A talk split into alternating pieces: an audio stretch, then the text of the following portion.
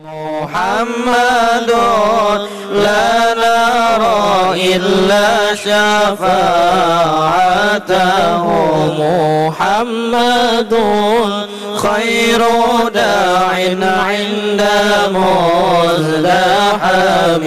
محمد يوم بعث الناس شافعنا محمد خاتم للرسل كلهم مولاي صل وسلم دائما ابدا على حبيبك خير الخلق كلهم.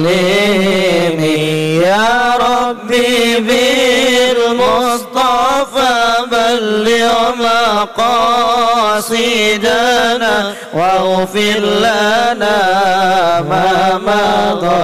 يا واسع الكرم. الرحيم. الحمد لله رب العالمين نحمده ونستعينه ونستهديه ونسترشده ونؤمن به ونتوكل عليه ونعوذ به من شرور أنفسنا ومن سيئات أعمالنا. اللهم صل وسلم وبارك على سيدنا ومولانا محمد. وعلى آله وصحبه ومن اهتدى بهديه واستنى بسنته إلى يوم الدين. سبحانك لا علم لنا إلا ما علمتنا إنك أنت العليم الحكيم. رب اشرح لي صدري ويسر لي أمري واحلل عقدة من لساني يفقه قولي. بسم الله ما شاء الله. لا قوة إلا بالله ما شاء الله. كل نعمة من الله ما شاء الله. الخير كله بيد الله ما شاء الله. لا يصرف السوء إلا الله. أما بعد. قال المؤلف رحمه الله ونفعنا به وبعلومه في الدارين آمين. faidatun nafisatun fi bayani salati tasbih wa fadilatiha. Ini suatu fasal, suatu faidah yang amat baik pada menyatakan kelakuan. Maksud kelakuan itu cara ya. Kelakuan sembahyang tasbih. Cara sembahyang tasbih dan menyatakan kelebihannya yang tersebut di dalam hadis Nabi Shallallahu Alaihi Wasallam. Bagaimana mau mengerjakan sembahyang sunat tasbih dan juga menyebutkannya seperti yang disebutkan dalam hadis Rasulullah Shallallahu Alaihi Wasallam. Dan kelakuan sembahyang tasbih itu seperti yang disebutkan oleh Imam Al-Ghazali rahimahullahu taala di dalam Ihya Ulumuddin ada dua riwayat, ada dua cara. Riwayat yang pertama yaitu hendaklah engkau sembahyang empat rakaat, maka jika engkau sembahyang pada siang hari, maka perbuat empat rakaat itu dengan satu salam jua. Kalau sembahyang sunat tasbih dilaksanakan di waktu siang, itu boleh dikerjakan dengan sekali salam dalam empat rakaat. Kalau malam dua rakaat sekali salam, dua rakaat sekali salam. Karena hadis Nabi Salatul laili masna masna. Sembahyang malam itu dua rakaat sekali salam, dua rakaat sekali salam. Kalau sembahyang sunat tasbih empat rakaat di waktu malam, maka tidak sah sembahyangnya dalam mazhab syafi'i. Kalau siang dibolehkan demikian. Dan demikian takbirnya ini bagi sembahyang di waktu siang. Usalli salat tasbihi arba'a raka'atin sunnatan lillahi ta'ala. Allahu Akbar. Sahaja aku sembahyang sunat tasbih empat rakaat karena Allah. Allahu Akbar. Dan jikalau engkau sembahyangkan pada malam hari, maka engkau perbuat empat rakaat itu dengan dua kali salam. Dan tiap-tiap dua rakaat itu sekali salam. Dan takbirnya usalli salat tasbih rakataini sunnatan lillahi ta'ala Allahu Akbar. Artinya sahaja aku sembahyang sunat tasbih dua rakaat karena Allah subhanahu wa ta'ala Allahu Akbar.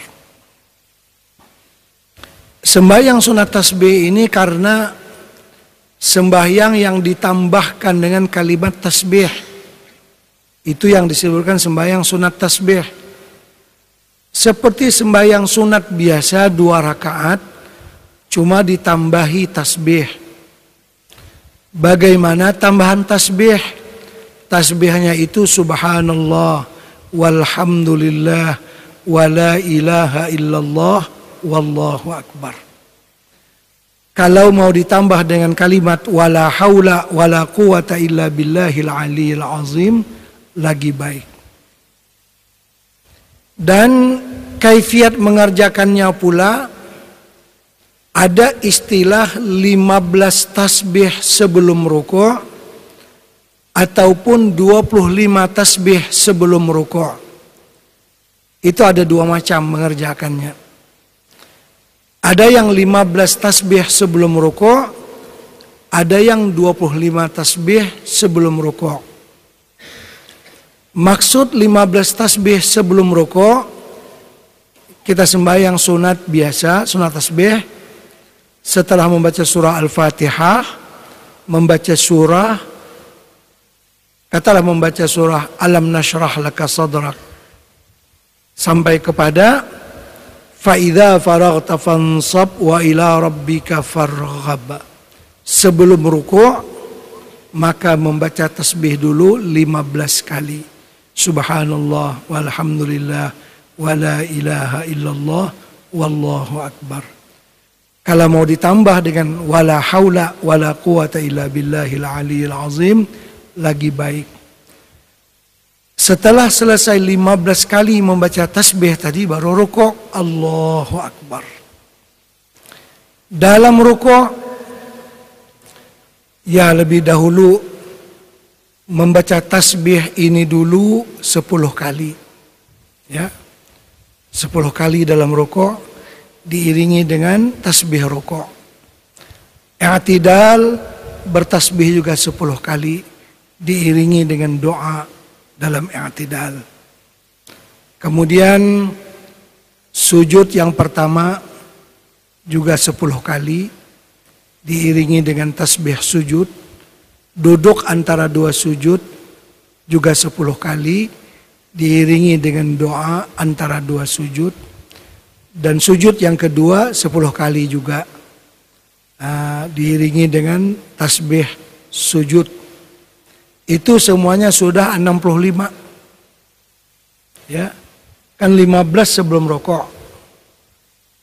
Dalam rokok 10 25. Tambah lagi 10 waktu atidal 35. Tambah lagi 10 sujud pertama 45. Tambah lagi 10 duduk antara dua sujud 55. Tambah lagi 10 waktu sujud yang kedua 65. Nah, sebelum bangkit kepada rakaat kedua, dia duduk sebentar, membaca tasbih itu sepuluh kali. Baru nanti melanjutkan untuk naik kepada rakaat yang kedua. Itu kaifiat sembahyang sunat tasbih namanya 15 tasbih sebelum rukuk yaitu ada lagi tasbih setelah sujud kedua sebelum bangkit kepada rakaat yang kedua. Rakaat yang kedua begitu pula. Adapun kaifiat 25 tasbih sebelum rukuk sebelum membaca Fatihah setelah doa iftitah sudah 15 kali. Nanti sebelum rokok pun 10 kali. Dia yang pertama saja 15. Yang setelah itu 10, 10, 10, 6 kali. Sebelum rokok dah 10 kali. Nah, dah 25 kan. Rokok 10, I'tidal 10, sujud pertama 10, sujud kedua, ah, duduk antara dua sujud 10, sujud kedua 10, semuanya 75. Empat rakaat, empat kali 75 ada 300 tasbih. Kaifiat yang 25 tasbih sebelum rokok itu setelah sujud kedua langsung bangun kepada rakaat yang kedua. Tidak ada lagi duduk istirahat membaca 10 kali tasbih. Dua-dua adalah riwayat yang boleh dipakai. Bahkan bagi kita yang mungkin sering sembahyang sudah tasbih, bagus sekali-sekali 15 tasbih sebelum rokok. Sekali-sekali 25 tasbih sebelum rokok.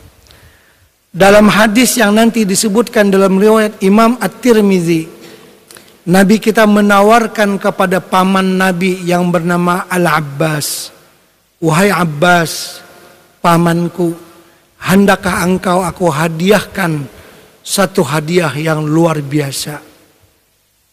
Paman Nabi menjawab, "Mau." Apa hadiah itu? Ialah sembahyang sunat tasbih tadi.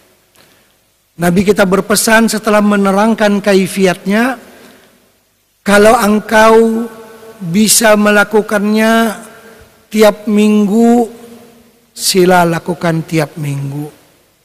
Kadakawa seminggu sekali, sebulan sekali. Kadakawa sebulan sekali, setahun sekali Kada kawasa tahun sekali, seumur hidup sekali. Jangan tidak dilaksanakan, rugi tidak melaksanakannya. Tapi kan sembahyangnya sembahyang sunat. Kalau biasanya di mana-mana dilaksanakan berjamaah itu pada malam nisfu, ya. Karena malam itu kan malam diputuskan oleh Allah Subhanahu wa taala bermacam-macam keputusan untuk kita malam dibuat keputusan takdir oleh Allah Subhanahu wa taala untuk kita. Nah, itulah sembahyang sunat tasbih. Uh, atau dibuat misalnya setiap malam Jumat sekali atau sebulan sekali lah sekurang-kurangnya. Karena kelebihannya sangat banyak yang nanti akan disebutkan. Terus. maka hendaklah engkau baca kemudian daripada takbiratul ihram itu doa iftitah yang masyhur atau engkau baca subhanakallahumma rabbana wa bihamdik wa tabarakasmuk wa ta'ala jadduk wa la ilaha illa ghairu. Ini doa iftitah yang dirajihkan dalam mazhab Hanafi. Kalau kita kan doa iftitahnya itu apa daripada Allahu Akbar kabira walhamdulillahi kathira wa subhanallahi bukrata wa asila wajah tu wajhiya lilladhi sampai kepada inna salati wa nusuki sampai kepada akhirnya itu yang dirajihkan dalam mazhab syafi'i. Kalau mazhab Hanafi dia merajihkan yang ini doa, doa iftitahnya. Subhanakallahumma rabbana wa bihamdik sampai kepada akhirnya. Terus. Kemudian maka engkau baca fatihah dan surah.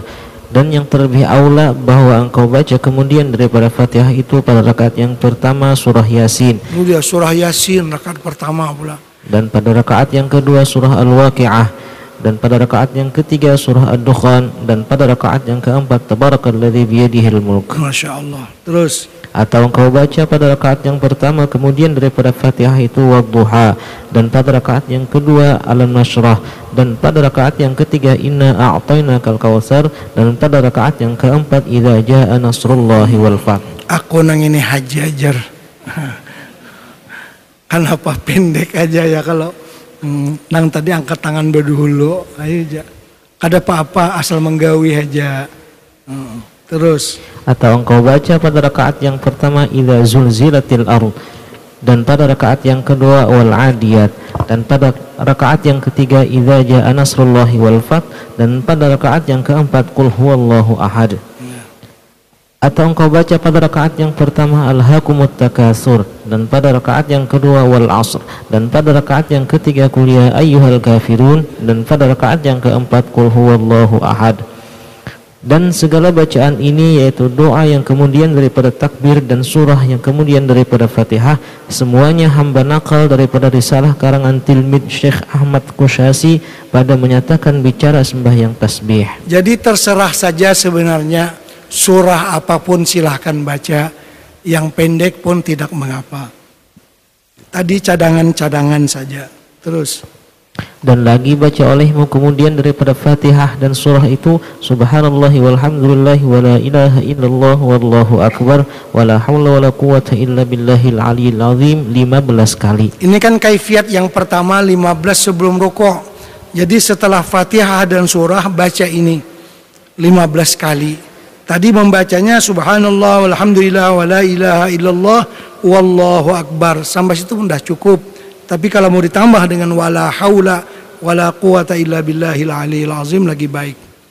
Biasanya bagi kita yang melaksanakan sembahyang sunat tasbih yang hanya membaca wadduha saja dalam empat rakaat itu dengan sembahyang yang sederhana yang tidak terlalu cepat memakan waktu sekitar 45 menit.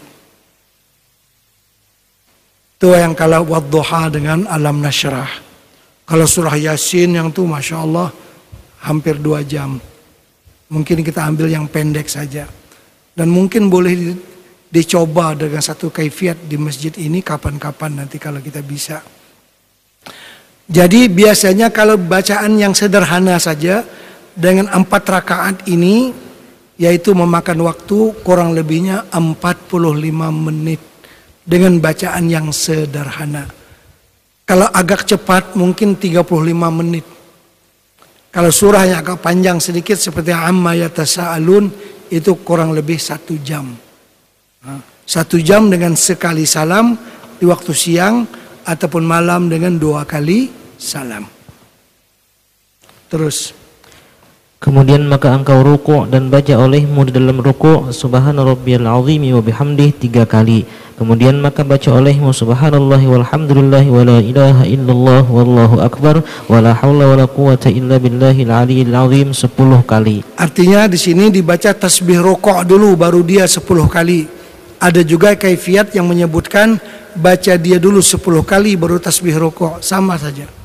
Terus. Kemudian maka engkau i'tidal serta mengucap sami Allahu liman hamidah dan baca olehmu di dalamnya itu subhanallah walhamdulillah wa la ilaha illallah wallahu akbar wa la haula wa la quwata illa billahil aliyil azim 10 kali. Dalam mazhab kita Syafi'i bila imam mengatakan sami Allahu liman hamidah makmum juga demikian sami Allahu liman hamidah.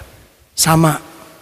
Kalau Hanafi imam mengatakan sami Allahu liman hamidah, makmum menjawab rabbana walakal ham seperti di Mekah. Di Mekah itu hambali ya. Jadi makmum tidak mengatakan sami Allahu liman hamidah, tapi menjawab yang imam. Kan imam waktu tidak sami Allahu liman hamidah. Apa kata makmum? Rabbana walakal ham. Ada waw lagi ya. Kita waw tidak ada. Kita bila imam sami Allahu liman hamidah, makmum juga sami Allahu liman hamidah, rabbana lakal ham. Itu perbedaan yang mesti kita perhatikan. Terus kemudian maka engkau sujud serta mengucap di dalam sujud itu subhana rabbiyal a'la wa bihamdih tiga kali dan baca olehmu di dalamnya subhanallahi walhamdulillahi wa la ilaha illallah wallahu akbar wa la haula wa la quwata illa billahil aliyil azim sepuluh kali. Kemudian maka engkau duduk antara dua sujud serta baca olehmu Rabbighfirli warhamni wajiburni warfa'ni warzuqni wahdini wa'afini wa'afu anni. Kemudian baca olehmu di dalamnya Subhanallah walhamdulillah wa la ilaha illallah wallahu akbar Wa la hawla wa la quwata illa billahil aliyil azim. Sepuluh kali Kemudian maka engkau sujud yang kedua serta mengucap subhan rabbil a'la wa bihamdih tiga kali. Kemudian maka baca olehmu di dalamnya subhanallah walhamdulillah wa la ilaha illallah wallahu akbar wa la hawla wa la quwata illa billahil aliyil azim sepuluh kali. Kemudian maka engkau duduk istirahat dan baca olehmu di dalam itu subhanallah walhamdulillah wa la ilaha illallah wallahu akbar wa la hawla wa la quwata illa billahil aliyil azim 10 kali. Ya duduk istirahatnya seperti duduk antara dua sujud seperti duduk tahiyat awal. Cuma yang dibaca ini karena kan baru 65 tadi bagi cukup 75. Terus Inilah rakaat yang pertama dan perhimpunan tasbih pada rakaat yang pertama ini 75 tasbih. Ya, 4 kali 75 300 tasbih. Terus. Kemudian kemudian maka bangkit engkau pada rakaat yang kedua maka perbuat olehmu seperti pada rakaat yang pertama itu jua. Setelah itu engkau duduk tasyahud dan baca olehmu di dalamnya subhanallah walhamdulillah wala ilaha illallah wallahu akbar wala haula wala quwata illa billahil aliyil azim 10 kali. Kemudian maka engkau baca tasyahud hingga akhirnya. Setelah itu maka engkau memberi salam. Bismillah. Kemudian maka engkau perbuat dua rakaat lagi seperti kelakuan dua rakaat yang tersebut itu jua. Maka jadilah empat rakaat itu dua tasyahud dan dua salam. Dan jikalau engkau kehendak satu salam dan satu tasyahud, maka tatkala selesai engkau daripada rakaat yang kedua itu, serta tasbihnya maka engkau bangkit daripada rakaat yang ketiga dan rakaat yang keempat serta engkau baca tasbihnya seperti yang tersebut itu. Maka lalu membaca tasyahud maka lalu memberi salam. Maka jadilah perhimpunan tasbih di dalam empat rakaat itu 300 tasbih. Dan barang siapa lupa akan membaca tasbih itu pada tempatnya maka hendaklah di, diperdepat, diperdapatkan pada rukun yang kemudian supaya genap bilangan itu 300 tasbihnya. Maksudnya misalnya dia terlupa dalam rukuk.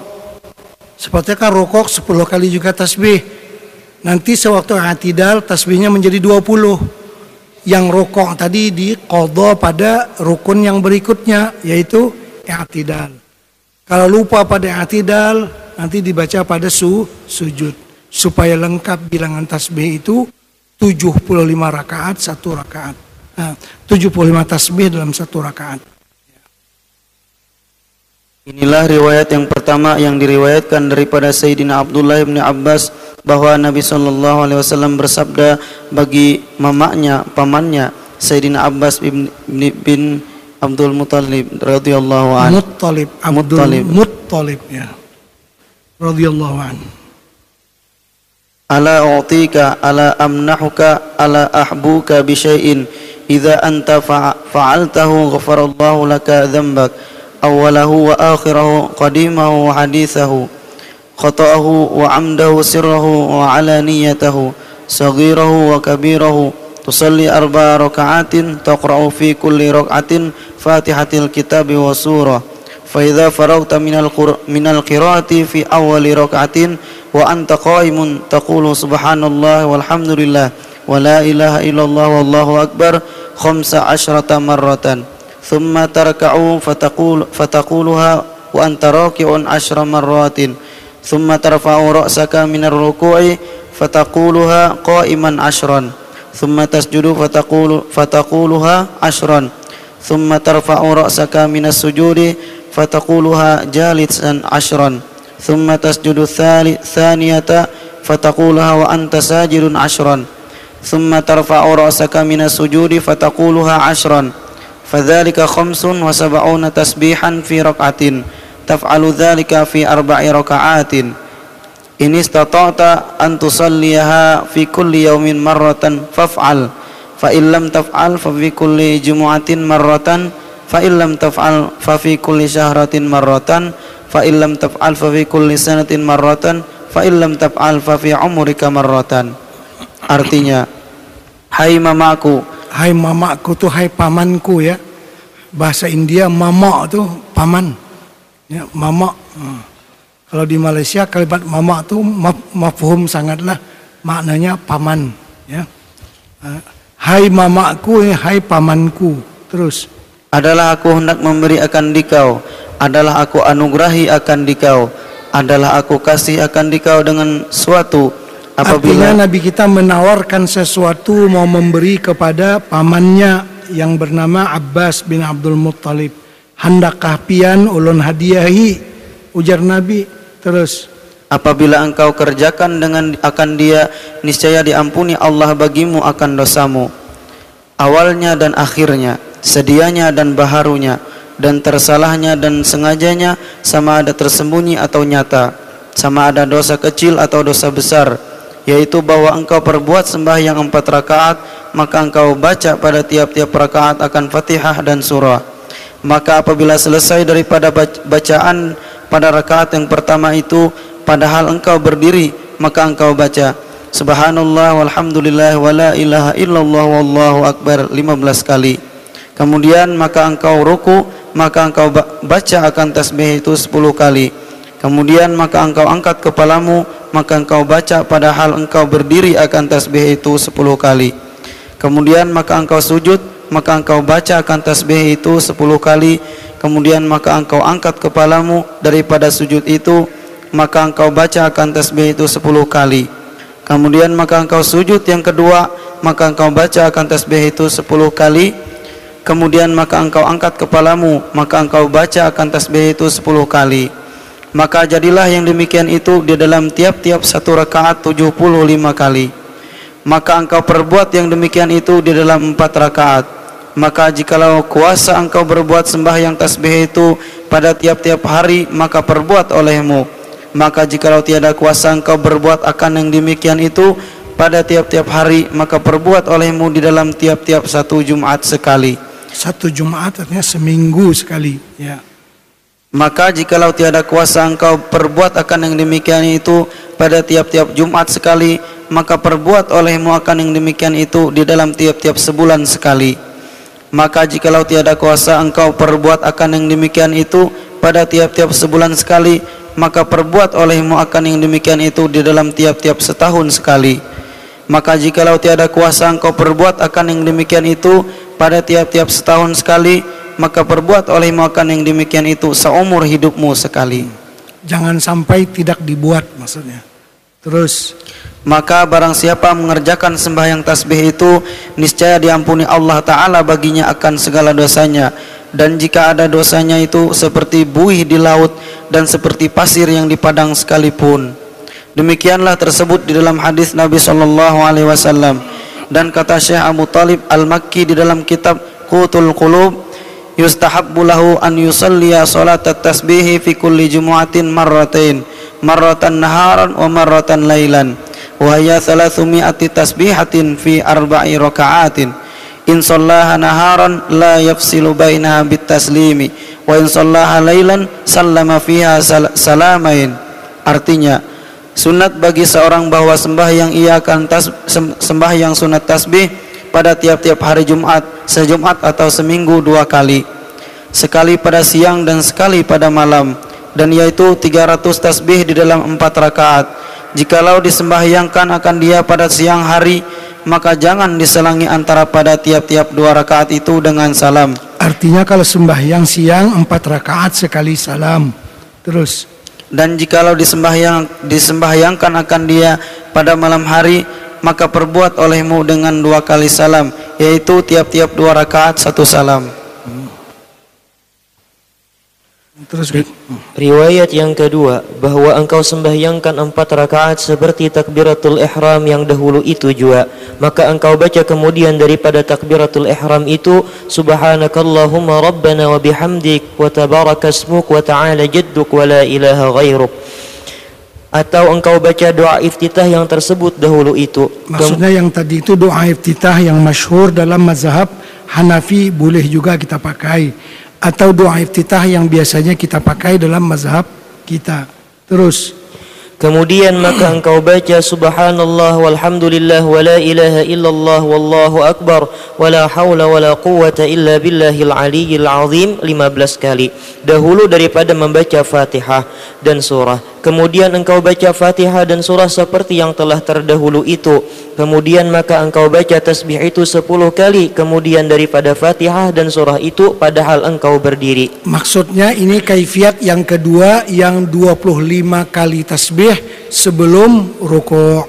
Nah, Terus Kemudian maka engkau rukuk serta membaca subhana rabbiyal azimi wa bihamdi tiga kali dan baca olehmu di dalam rukuk itu akan tasbih itu sepuluh kali. Kemudian maka engkau angkat kepalamu serta membaca sami Allahu liman hamidah dan baca olehmu di dalam i'tidal itu akan tasbih itu sepuluh kali. Kemudian maka engkau sujud serta engkau membaca subhana rabbiyal a'la wa bihamdi tiga kali. Kemudian maka baca olehmu akan tasbih itu di dalam sujud itu sepuluh kali. Kemudian maka engkau bangkit duduk antara dua sujud serta membaca Rabbi ufirli warhamni wajiburni warfa'ni warzuqni wahdini wa'afini wa'fu. Kemudian baca olehmu tasbih itu di dalam di dalamnya sepuluh kali. Kemudian maka engkau sujud yang kedua serta membaca subhana rabbiyal a'la wa bihamdi tiga kali dan engkau baca di dalam sujud itu akan tasbih itu sepuluh kali. Kemudian maka engkau bangkit lalu berdiri betul pada rakaat yang kedua. Maka baca olehmu dahulu daripada membaca fatihah dan surah akan tasbih itu 15 kali. Kemudian maka baca olehmu fatihah dan surah yang telah terdahulu sebutnya itu. Kemudian maka engkau baca tasbih kemudian daripada membaca fatihah dan surah itu 10 kali. Kemudian maka engkau rukuk. Demikianlah perbuat olehmu pada rakaat yang kedua itu seperti rakaat yang pertama itu juga hingga empat rakaat. Maka jikalau engkau sembahyangkan pada siang hari, maka engkau perbuat akan empat rakaat itu dengan satu salam dan dengan satu tasyahud juga. Dan jikalau engkau perbuat pada malam hari, maka hendaklah engkau perbuat akan empat rakaat itu dengan dua tasyahud dan dua salam. saya kira jelas itu tidak perlu diterangkan. Terus Dan kata Imamul Ghazali rahimahullahu taala di dalam Ihya Ulumuddin, "Hadza huwal ahsan wa huwa wa huwa ikhtiyar ibn Mubarak wal majmu'u fi riwayatain 300 tasbihatin." فإن صلاها نهارا فتس فتسليمة فبتسليم. فبتسليمة واحدة وإن صلاها ليلا فبتسليمتين أحسن idh warada anna lail masna masna masna wa zada ba'da tasbihi qawluhu wala haula wala quwwata illa billahil aliyyil azim fa huwa ahsan faqad warada dhalika fi ba'dir riwayat fa hadhihi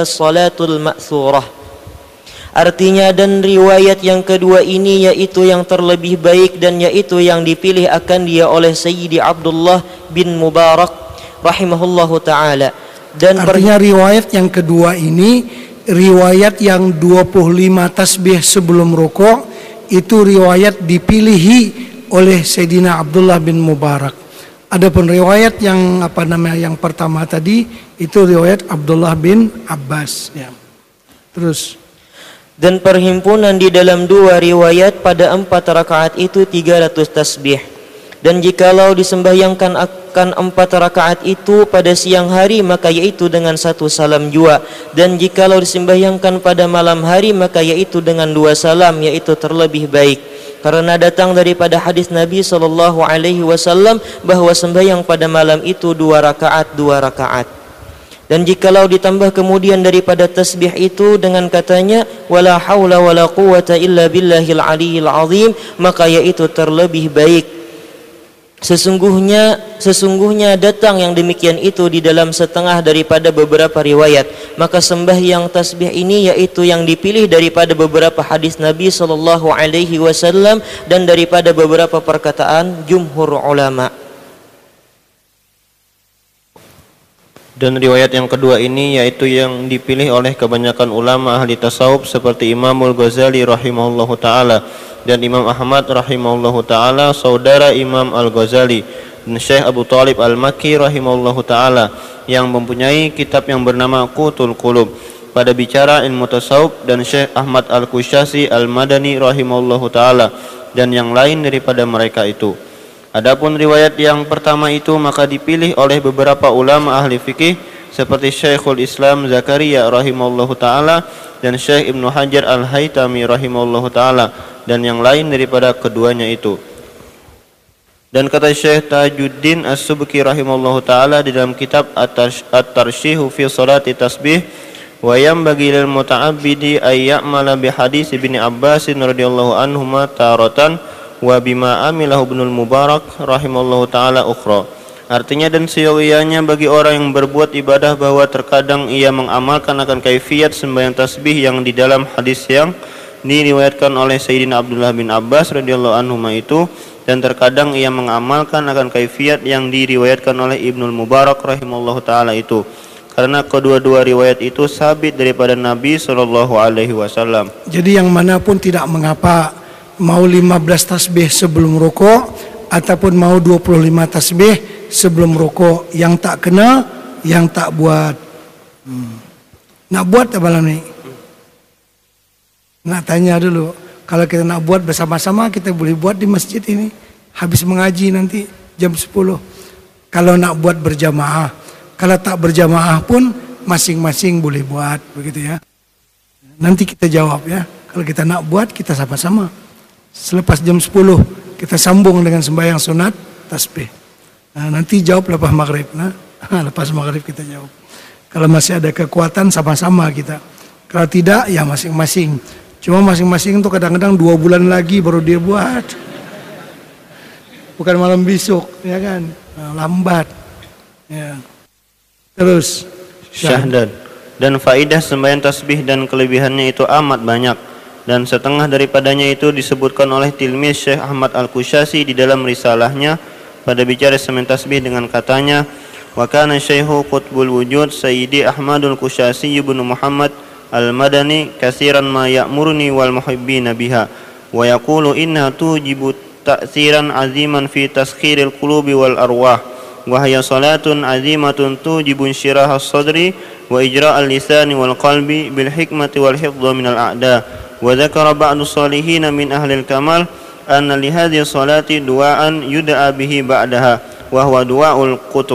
li hadhihi salati du'aan yud'a bihi ba'daha wa huwa du'aul qutub وله أسرار وظهور وأنوار وبركات عميمات وأسرار خفيات وجليات وجلب منافع ودفع مضرات وهي من مجربات الأكابر ذكر الشيخ أحمد الغزالي نفع الله به انتهى ini di antara kelebihannya coba kita teliti apa perkataan beliau terus artinya adalah Syekh Khutbul Wujud Sayyidi Ahmad Al-Kusyasi bin Muhammad Al-Madani rahimahullah taala kebanyakan ia menyuruh akan daku dan akan kekasih-kekasihnya dengan mengerjakan akan sembahyang tasbih itu.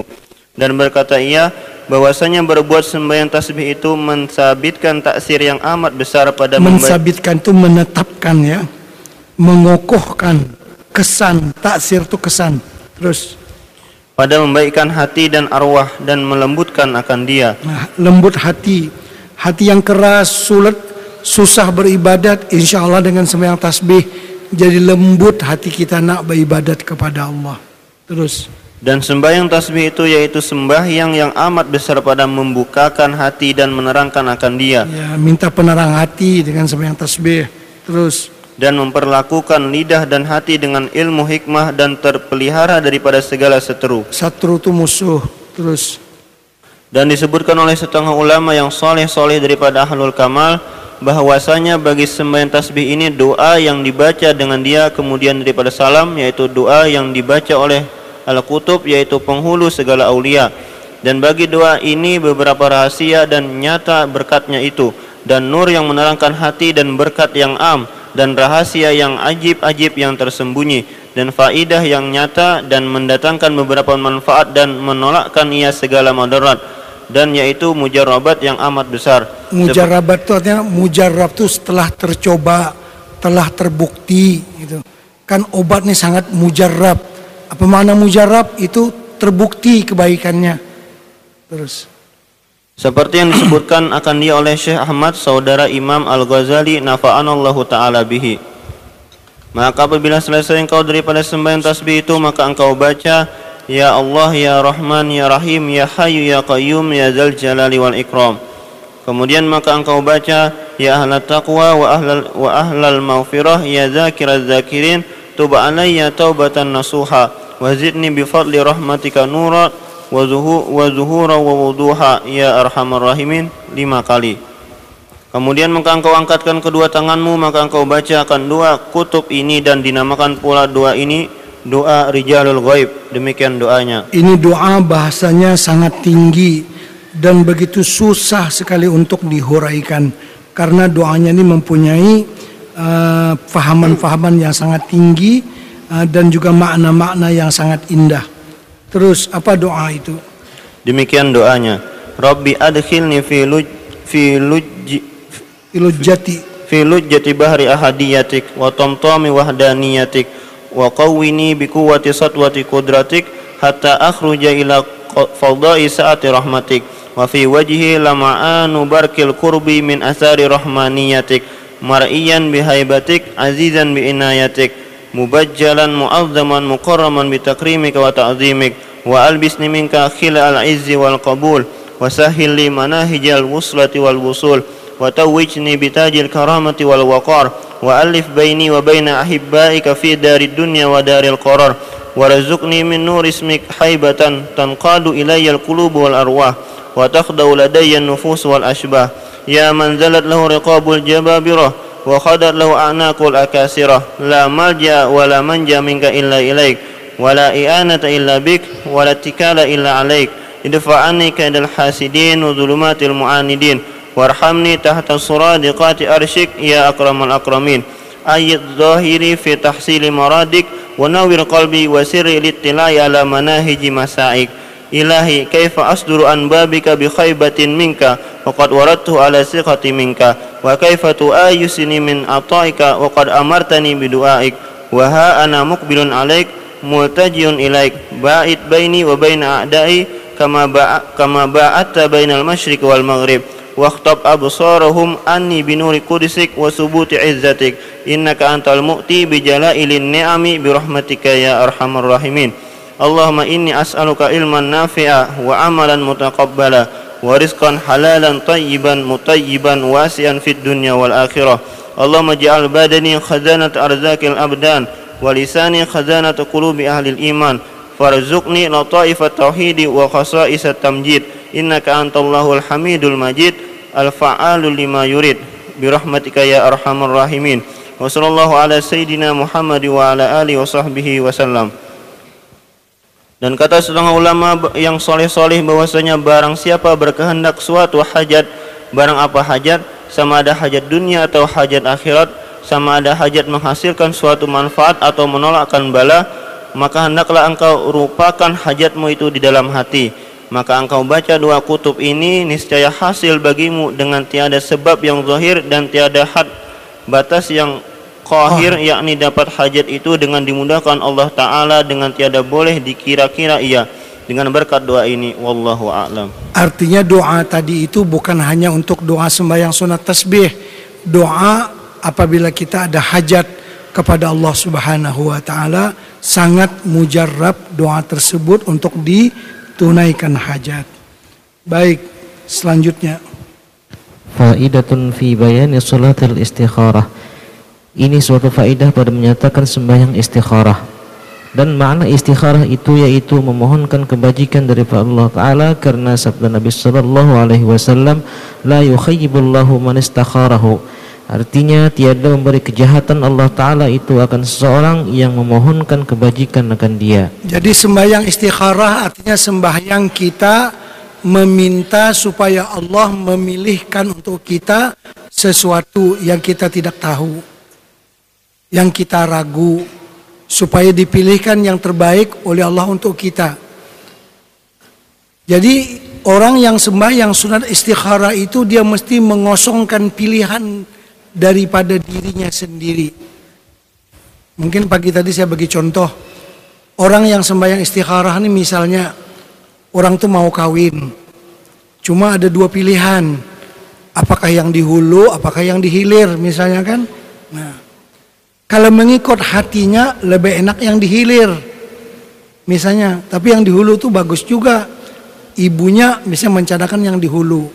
Dia sendiri mau yang di hilir. Dia pun bingung yang mana yang mau diambil. Maka dia pun sembahyang istikharah dengan mengosongkan hati. Tidak yang di hulu dan tidak yang di hilir.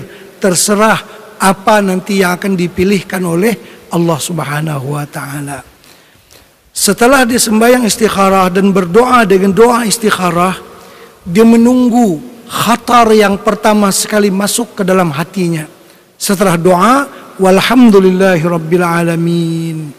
Lalu sejuk hatinya, mungkin dengan yang di hulu atau dengan yang di hilir. Yang pertama, ambil khatar yang pertama. Kalau sudah kedua ketiga itu macam-macam. Sudah berubah-ubah tapi yang pertama sekali masuk ke dalam hati kita apa itu?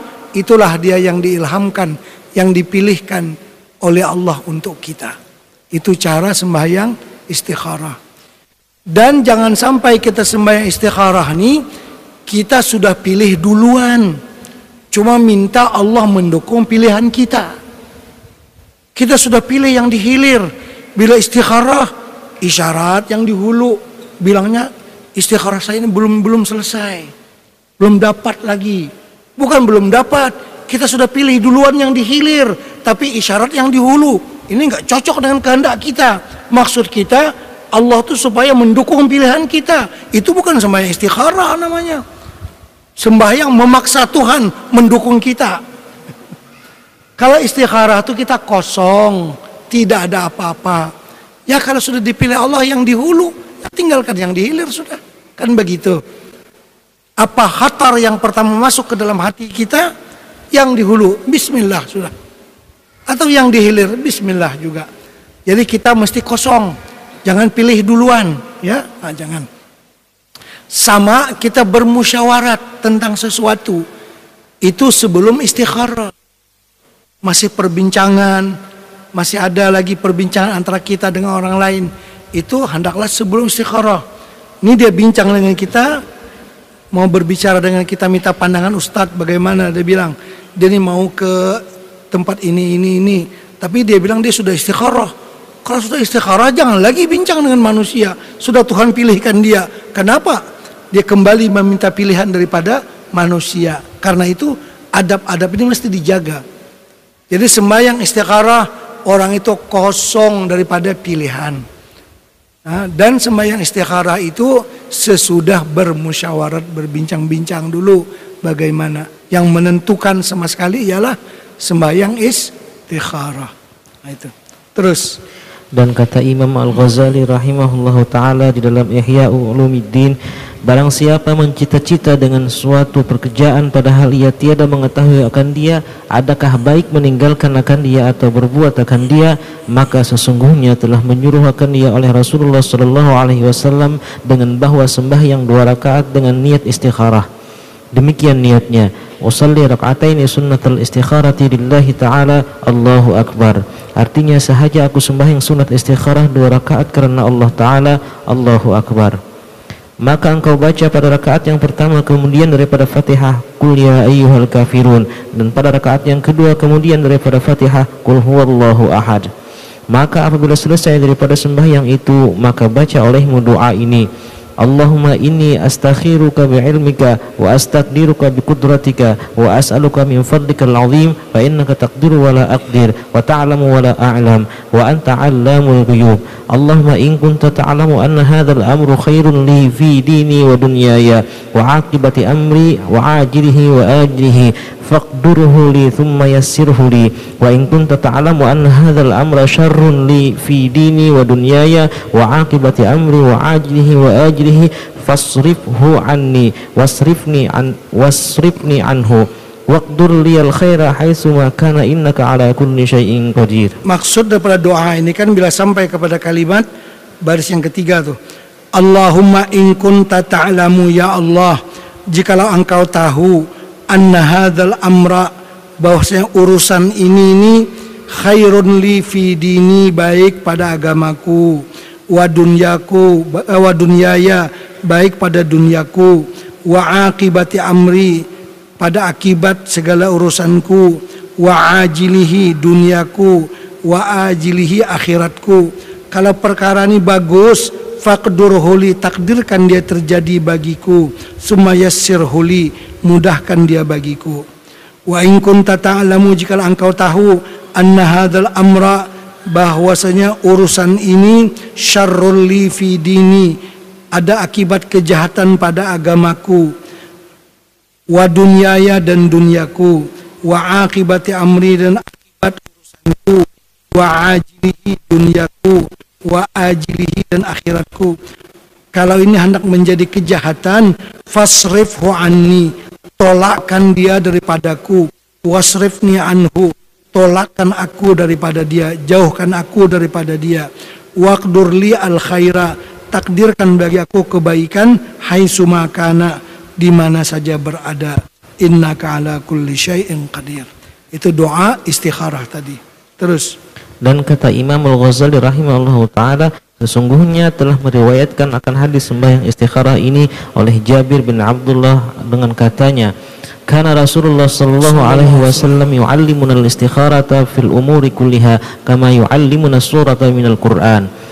Artinya adalah Rasulullah Sallallahu Alaihi Wasallam mengajar ia akan kami sembahyang istikharah itu pada tiap-tiap pekerjaan sekalian seperti mengajar ia akan kami akan surah daripada Al-Quran. Artinya dengan teliti mengajarkan kepada kami supaya sering beristikharah. Terus. Dan lagi kata Imam Al-Ghazali rahimahullahu taala وقال بعض الحكماء من أعطي أربعا لم يمنع أربعا من أعطي شكرا لم يمنع المزيد ومن أعطي توبة لم يمنع القبول ومن أعطي الاستخارة لم يمنع الخير ومن أعطي المشورة لم يمنع الصواب Artinya kata setengah hukama Barang siapa diberi Allah Ta'ala akan dia akan empat perkara. Niscaya tiada ditegahkan daripadanya empat perkara. Pertama barang siapa diberi akan syukur Niscaya tiada ditegahkan akan tambahan nikmatnya Kedua barang siapa diberi akan taubat Niscaya tiada ditegahkan qabulnya Ketiga barang siapa diberi akan istikharah Niscaya tiada ditegahkan akan kebajikan. Keempat barang siapa diberi akan musyawarah Niscaya tiada ditegahkan akan kebenarannya. Faidatun fi bayani salatil hajat. Ini sembahyang sunat hajat ya. Tadi Ini... sembahyang istikharah kah uh, Sembahyang sunat hajat Ataupun sembahyang sunat tasbih itu sembahyang itu tidak disunatkan berjamaah tapi bisa dibuat berjamaah tidak salah. Kan sembahyang sunat tasbih mau buat sendiri-sendiri pun bisa berjamaah pun bisa. Dan berjamaah di tidak ada kelebihan 27 darjat karena berjamaah itu tidak ada. Sembahyang hajat pun begitu juga. Kalau sembahyang hajat sesorangan misalnya pahalanya kurang tidak Bila berjamaah dapat 27 kali, tidak ada begitu. Cuma sembayang-sembayang itu boleh dilaksanakan berjamaah, yaitu tidak salah dan tidak mempunyai fadilat ataupun kelebihan. Sama juga sembahyang sunat doha. Kita sembahyang doha, mau sembahyang sendiri-sendiri, itu yang itu yang asal. Kalau mau sembahyang doha berjamaah pun boleh, tapi tidak ada kelebihannya sembahyang doha berjamaah. Kalau kita buat berjamaah itu memudahkan untuk orang yang malas. Kalau buat sendiri-sendiri kan? Sembahyang hajat sendiri-sendiri yang lebih bagus yang asal. Kalau buat berjamaah memudahkan kepada orang yang lupa orang yang malas mendengar ada jamaah. Untuk salatul hajah dia pun ikut kan? Nah, itu. Tidak ada kelebihan apa-apa bila dilaksanakan dalam bentuk berjamaah. Terus Kata Imam Al-Ghazali rahimahullah taala, barang siapa picik yakni sempit atasnya beberapa pekerjaan dan sangat hajat ia pada memba membaikan akan agamanya dan dunianya kepada perkara suatu yang susah atasnya maka hendaklah ia sembahyang hajat. Artinya bila ada sesuatu yang menyempitkan kita, kita perlu bantuan, perlu pertolongan, perlu supaya urusan kita menjadi selesai, maka hendaklah kita sembahyang sunat ha hajat. Terus. Sesungguhnya telah diriwayatkan daripada Wahab Ibnul Warad bahwasanya ia berkata, Inna minad du'a illadhi la yuraddu an yusalli al-abdu isnatai asyrata rak'atan yaqra'u fi kulli rak'atin bi ummil Qur'an wa ayatil kursi wa qul huwallahu ahad fa idza faragha kharra sajidatan lillah artinya sajidan lillah sajidan lillah Artinya bahwasanya setengah daripada doa yang tiada ditolakkan yaitu bahwa sembahyang seorang hamba Allah 12 rakaat padahal membaca ia pada tiap-tiap rakaat itu dengan ummul Quran yakni Fatihah dan dibaca sertanya itu ayatul kursi dan qul huwallahu ahad. Demikian takbirnya pada tiap-tiap dua rakaat itu. Usalli raka'ataini sunnatal hajati lillahi ta'ala. Allahu akbar artinya sahaja aku sembahyang dua rakaat sunat hajat karena Allah taala Allahu akbar ini kaifiat sembahyang hajat yang 12 rakaat tapi yang dirajihkan oleh para ulama cuma dua rakaat. Kalau dua belas pun banyak kan. Jadi sembahyang hajat ini ada juga riwayat yang mengatakan sebanyak dua belas rakaat. Dan riwayat yang biasanya kita buat itu yang mengatakan cuma dua rakaat. Terus. Maka apabila selesai ia daripada sembahyang itu, maka sujud ia bagi Allah Ta'ala dan dibaca di dalamnya Subhanalladzi labisal izza wa qala bi Subhanalladzi ta'attafa bil majdi wa takarrama bi Subhanalladzi ahsa kulla syai'in bi ilmi Subhanalladzi la yanbaghi tasbihu illa la Subhanadzil manni wal fadl Subhanadzil izzi wal karam Subhanadzit tawli wan ni'am As'aluka bimaqa'idil izzi bima'aqidil izzi min arsyik wa muntahar rahmati min kitabik wa bismikal azami wa jaddikal a'la wa kalimatika tammati allati la yujawizuhunna barru wala fajir an tusalli ala Muhammadin nabi rahmati wa ala ali Muhammad. Kemudian maka engkau pohonkan segala hajatmu itu kepada Allah Ta'ala yang tiada membawa kepada maksiat di dalamnya niscaya dimustajabkan oleh Allah Ta'ala. Insyaallah Ta'ala. Wallahul musta'an. Inilah yang disebutkan oleh Imamul Ghazali rahimahullah Ta'ala di dalam Ihya Ulumuddin. Adapun yang disebutkan oleh Syekh Al-Islam di dalam Syarah Raud bahwa sembahyang hajat itu dua rakaat jua. Karena hadis Nabi sallallahu alaihi wasallam wa man kanat lahu hajatun ila Allah aw ahadin min bani Adam falyatawadda wal yuhsinil wudu thumma liyusalli rak'ataini thumma liyuthni ala Allah wal yusalli ala nabi sallallahu alaihi wasallam thumma liyaqul la ilaha illallahul halimul karim Subhan rabbil arsyil azim Alhamdulillahi rabbil alamin As'aluka mujibati rahmatik Wa azaima maghfiratik Wal ghanimata min kulli bir Wassalamata min kulli ithim. La tada'li dhanban illa ghafartah Wala hamman illa farrajtah Wala hajatan hiya laka ridwan Illa qadaitaha ya arhamar rahimin. Artinya Barang siapa ada baginya hajat kepada Allah Ta'ala Atau bagi seorang daripada anak Adam maka hendaklah ia mengambil air sembahyang dan hendaklah dibaikan hendaklah dibaikan air sembah, sembahyangnya itu. Maksud dibaikan air sembahyang itu berwudu dengan menjaga segala yang wajib-wajibnya dan yang sunat-sunatnya. Artinya berwudu itu biar wudu yang bagus sekali yang disempurnakan segala rukunnya dan yang sunat-sunatnya. Terus.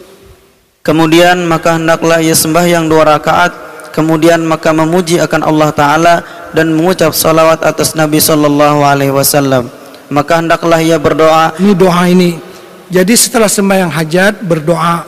Ini doa sembahyang hajat ada di sini ada sedikit. Dalam risalah bekal akhirat nih kita muatkan juga doa sembahyang hajat yang terlengkap.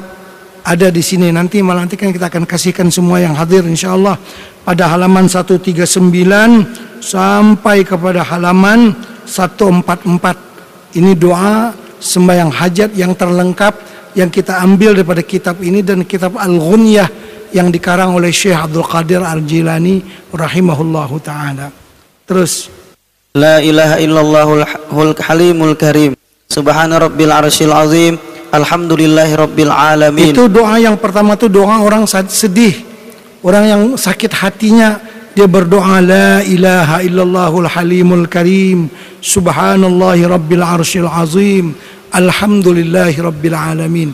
Orang yang lagi kesusahan apa pun yang dihadapinya banyak-banyak berkata demikian.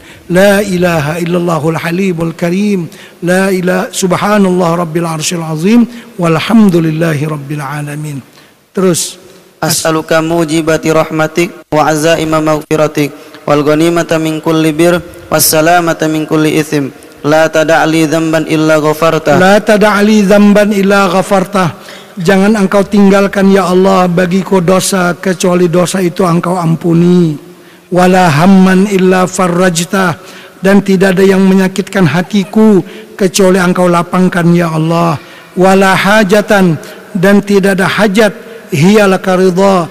Yang hajat itu menyebabkan keridhaanmu ya Allah illa qadaitaha ya arhamar rahimin kecuali hajat itu engkau tunaikan ya arhamar rahimin. Terus. Yang meriwayatkan hadis ini Imam Turmudi dan kata Syekh Al-Islam di dalam syarah Raud itu wa ma dzukira min annaha rak'atani huwal masyhur wa naqala fi ihya ulumuddin annaha thnata asyara wa sakata alaih. Artinya dan yang disebutkan di dalam hadis itu daripada bahwasanya sembahyang hajat itu dua rakaat yaitu yang masyhur artinya yang biasanya kita sembahyang hajat itu cuma dua rakaat terus dan menakal Imam Al-Ghazali rahimahullah taala di dalam Ihya Ulumuddin bahwasanya sembahyang hajat itu 12 rakaat dan diam ia atasnya di Maksud atasnya. diam itu dia tidak mengomentari apa-apa, cuma disebutkan ada riwayat yang mengatakan sembahyang hajat itu berapa? 12 rakaat. Terus lagi. Faslun fi adabis salah. Ini suatu fasal pada menyatakan adab-adab sembahyang. Nah, ini sekarang untuk menutup bagian sholat ini dibicarakan tentang adab-adab sembahyang. Supaya kita sembahyang betul-betul mengikut apa yang dikehendaki oleh agama kita dan beradab dengan baik ya. Karena segala sesuatu itu menjadi lebih indah kalau kita jaga adab-adab dia. Apa pun kalau kita nyetir mobil tidak beradab pun orang bilang kurang ajar kita. Kita tidak beradab, kita kasar dengan orang. Kita beradab, tertib dan sebagainya. Apa pun kita beradab. Bahkan disebutkan dalam sebahagian pepatah sulukul adab khairun min imtithalil awamir. Menjunjung adab itu lebih baik daripada lebih baik daripada menjunjung perintah. Kita beradab lebih baik daripada menjunjung perintah tapi tidak beradab. Itu maksudnya. Kita bagi contoh yang mudah. Seorang ayah menyuruh anaknya membeli gula di, di warung sebelah rumah. Anak, tolong beli gula di sebelah rumah, ini uangnya. Kalau anak tuh dia membeli tapi dengan cara marah-marah, dengan cara merajuk, mana duitnya? Ambil duit, dia pergi beli. Si anak nih dia beli gula sampai di rumah dia lempar gula. Ini gula, ini gulanya, ini angsurannya. Memang dia kerjakan, membeli gula dia kerjakan, tapi dengan tidak beradab. Sebaliknya, kalau si anak itu dia sakit misalnya, abah, ulun minta maaf, ulun kada kawan nukar, ulun sakit, batis, ada kawan berjalan. Walaupun dia tidak pergi, tapi hati kita enak mendengarnya. Ketimbang dia pergi tadi dengan cara yang tidak beradab. Ya kan? Nah, yang pertama memang dia beli, tapi cara ambil uangnya kasar, dilempar barangnya balik ke rumah lagi. Ini tidak ada adab. Tapi dia beli, dia pergi membeli, tapi adabnya tidak ada. Yang kedua tadi, dia tidak melaksanakannya. Tapi dia beradab, mohon maaf, saya sakit kaki sekarang, mohon maaf ayah. Tapi kan kita rasa reda mendengar demikian kan, nggak ada rasa jengkel apa-apa. Karena itu beradab lebih baik daripada menjunjung perintah. Yang paling bagus itu menjunjung perintah bersama dengan adab. Ah, itu kemuncak segala-galanya. Perintah pun dilaksanakan bersama dengan a, adab. Nah, jadi Al-Imam Al-Ghazali rahimahullahu taala mengajarkan kepada kita bagaimana adab-adab yang mesti kita jaga bila kita mengerjakan sembahyang. Terus Apabila selesai engkau bersuci daripada hadas sama ada besar atau kecil dan bersuci daripada najis pada badan dan pakaian dan tempat dan selesai pula daripada menutup aurat yang di antara pusat dan lutut inilah aurat pada laki-laki dan pada perempuan yang hamba orang. Adapun aurat perempuan yang merdeka maka yaitu sekalian tubuhnya melainkan mukanya dan dua tapak tangannya dan belakang tangannya hingga pergelangan Kemudian maka berhadap olehmu akan kiblat pada hal berdiri betul dan renggangkan antara Padahal berdiri betul itu berdiri tegak, itu maksudnya ya. Berdiri betul itu berdiri tegak, bukan berdiri sambil bersandar ke dinding. Itu berdiri tidak betul namanya. Jadi berdiri betul itu berdiri tegak. Yang tadi sebelum ini dia sebutkan semua itu syarat-syarat sembahyang. Kan syarat sembahyang itu apa? Suci, badan, pakaian, tempat daripada najis, suci daripada hadas besar dan kecil, menutup aurat, menghadap kiblat. Itu syarat-syarat sembahyang. Kan berbeda antara syarat dengan rukun. Kalau syarat sesuatu yang mesti ada sebelum melaksanakannya. Kalau rukun sesuatu yang mesti ada ketika melaksanakannya. Syarat sembahyang tadi kita sudah berwudu, berpakaian menutup aurat, menghadap kiblat. Ini kan sebelum sholat sudah beres ini semua dan terus dijaga sampai selesai sembahyang kita. Adapun rukun sembahyang yang 13 itu sesuatu yang mesti ada pada ketika kita mengerjakan sembahyang.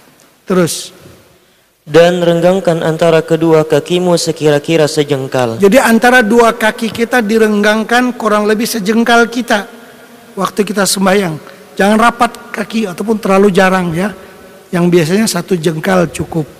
Terus dan baca olehmu qul a'udzu birabbin nas hingga akhirnya supaya engkau terpelihara daripada waswas syaitan. Jadi membaca surah Qul a'udzu birabbin nas sampai kepada akhir supaya apa? Supaya kita terhindar daripada waswas syaitan yang coba menggoda kita di waktu sembahyang. Syaitan memang musuh kita. Dia menggoda kita, apakan lagi bila kita sembahyang, dia habis-habisan menggoda kita. Kalau di luar sembahyang dia kurang. Kalau kita lagi sembahyang, habis-habisan dia goda kita. Sesuatu gambar yang tidak bagus yang kita lihat di luar sembahyang, di luar sembahyang kita tidak ingat. Tapi kalau sudah sembahyang, seperti ditunjukkannya kepada kita oleh syaitan. Teringat kita. Anak kunci mobil, anak kunci sepeda motor dicari di mana-mana nggak ketemu. Marah sana, marah sana. Siapa? Ngambil anak kunci sepeda motor saya? Nggak ketemu. Sudah setengah jam mencari. Bila dia salat Allahu Akbar. Ah ya ya ya tuh. Atas lamari sana itu. Sengaja syaitan dia disimpankannya. Dia tidak diingatkannya. Bila kita sembahyang baru dia ingatkan. Kita pergi ke pasar. Mau beli itu mau beli ini mau beli ini ini ini ya semua kita beli cuma ada satu yang tidak terbeli waktu kita pulang nggak ingat waktu makan nggak ingat bila takbir Allah ah gula habang kadiget nukar tadi. Kenapa demikian? Memang dia memberikan perhatian. Bila kita sholat, dia goda kita habis-habisan. Nah, karena itu baca dulu Qul a'udzu birabbin nas. Ini kan usaha, ini kan doa kita memohon kepada Allah. Memohon supaya kita dilindungi daripada syaitan. Dan doa ini sebenarnya juga perlu kepada usaha syariatnya. Kan seperti tadi malam yang kita sebutkan, orang yang sedang ketakutan lagi dikejar oleh harimau, dia perlu berdoa, "Ya Allah, selamatkanlah aku dari harimau ini." Kaki buka. Tangan berdoa, hati berdoa memohon ya Allah bagi selamat. Kaki syariatnya lari dia.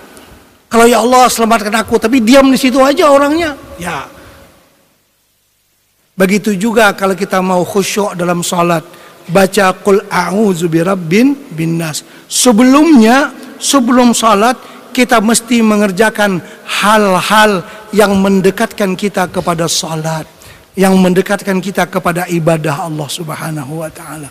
Kalau seseorang misalnya sebelum maghrib daripada sekarang ini dia berhadap dengan televisi, dengan TV, menonton bermacam-macam, remote di tangannya menonton TV Cina, TV mana-mana, semuanya.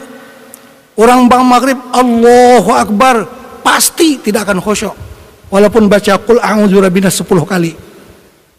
Karena syariatnya tidak cukup. Doanya ada tapi tadi sebelum sholat lihat macam-macam gambar-gambar yang tidak bagus. Gambar orang telanjang dan sebagainya. Bila orang bang berhenti Allahu Akbar mau khusyuk nggak bisa Mesti yang dia lihat dua jam tadi semuanya terpampang di hadapan dia. Oleh karena itu orang yang mau khusyuk berdoa dan berusaha. Doa pun dibaca, usaha jauhi hal-hal yang melalaikan. Jauhi hal-hal maksiat. Kalau tidak nanti akan terbayang itu semua di hadapan kita. Nah, jadi mesti ada dua itu, doa dan juga usaha. Seterusnya dan kosong. Dan kosongkan hatimu daripada segala pekerjaan dunia dan engkau tilik dengan mata hatimu seolah-olah adalah engkau di hadapan di hadapan Tuhanmu karena Allah Ta'ala tiada menerima akan sembahyang hambanya itu melainkan dengan hadir hati serta menghinakan diri ya, orang yang hadir hati dan menghinakan diri di hadapan Allah hanya itu yang diterima oleh Allah Subhanahu wa taala. Terus. Maka apabila hadir hatimu serta Allah Ta'ala maka ucap olehmu iqamat. Dan setelah itu maka berniat engkau akan sembahyang maka hendaklah engkau sertakan niat itu daripada permulaan Allah hingga akbar. Jadi muqaranah urfiyah saja yang paling mudah ya.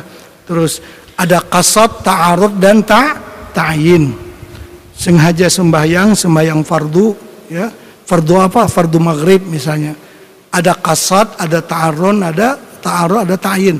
Kasat menyengaja sembahyang. Aku sembahyang. Sembahyang apa? Sembahyang dita'yinkan fardu. Fardu apa? Fardu mag maghrib. Yang tiga itu mesti tentu. Ketika Allahu Akbar. Ada kesadaran dalam hati. Aku sembahyang fardu maghrib. Apakah menjadi imam atau menjadi makmum? Tidak mesti diheja. Sengaja aku sembahyang fardu maghrib tiga rakaat menjadi makmum. Karena Allah Jangan begitu dalam hati. Lintasan di hati. Sedar bahwa dia sembahyang fardu maghrib sebagai makmum. Jadi Allahu Akbar. Apa isinya tadi?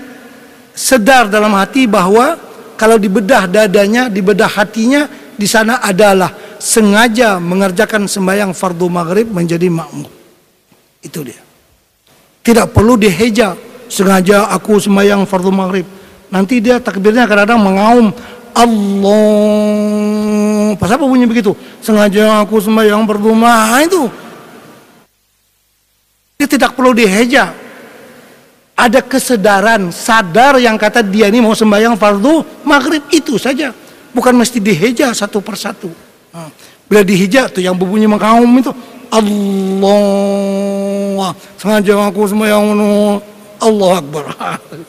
Nah, jadi begitu. Sadar. Jadi mukaranah orfiyah yang paling mudah saja. Terus.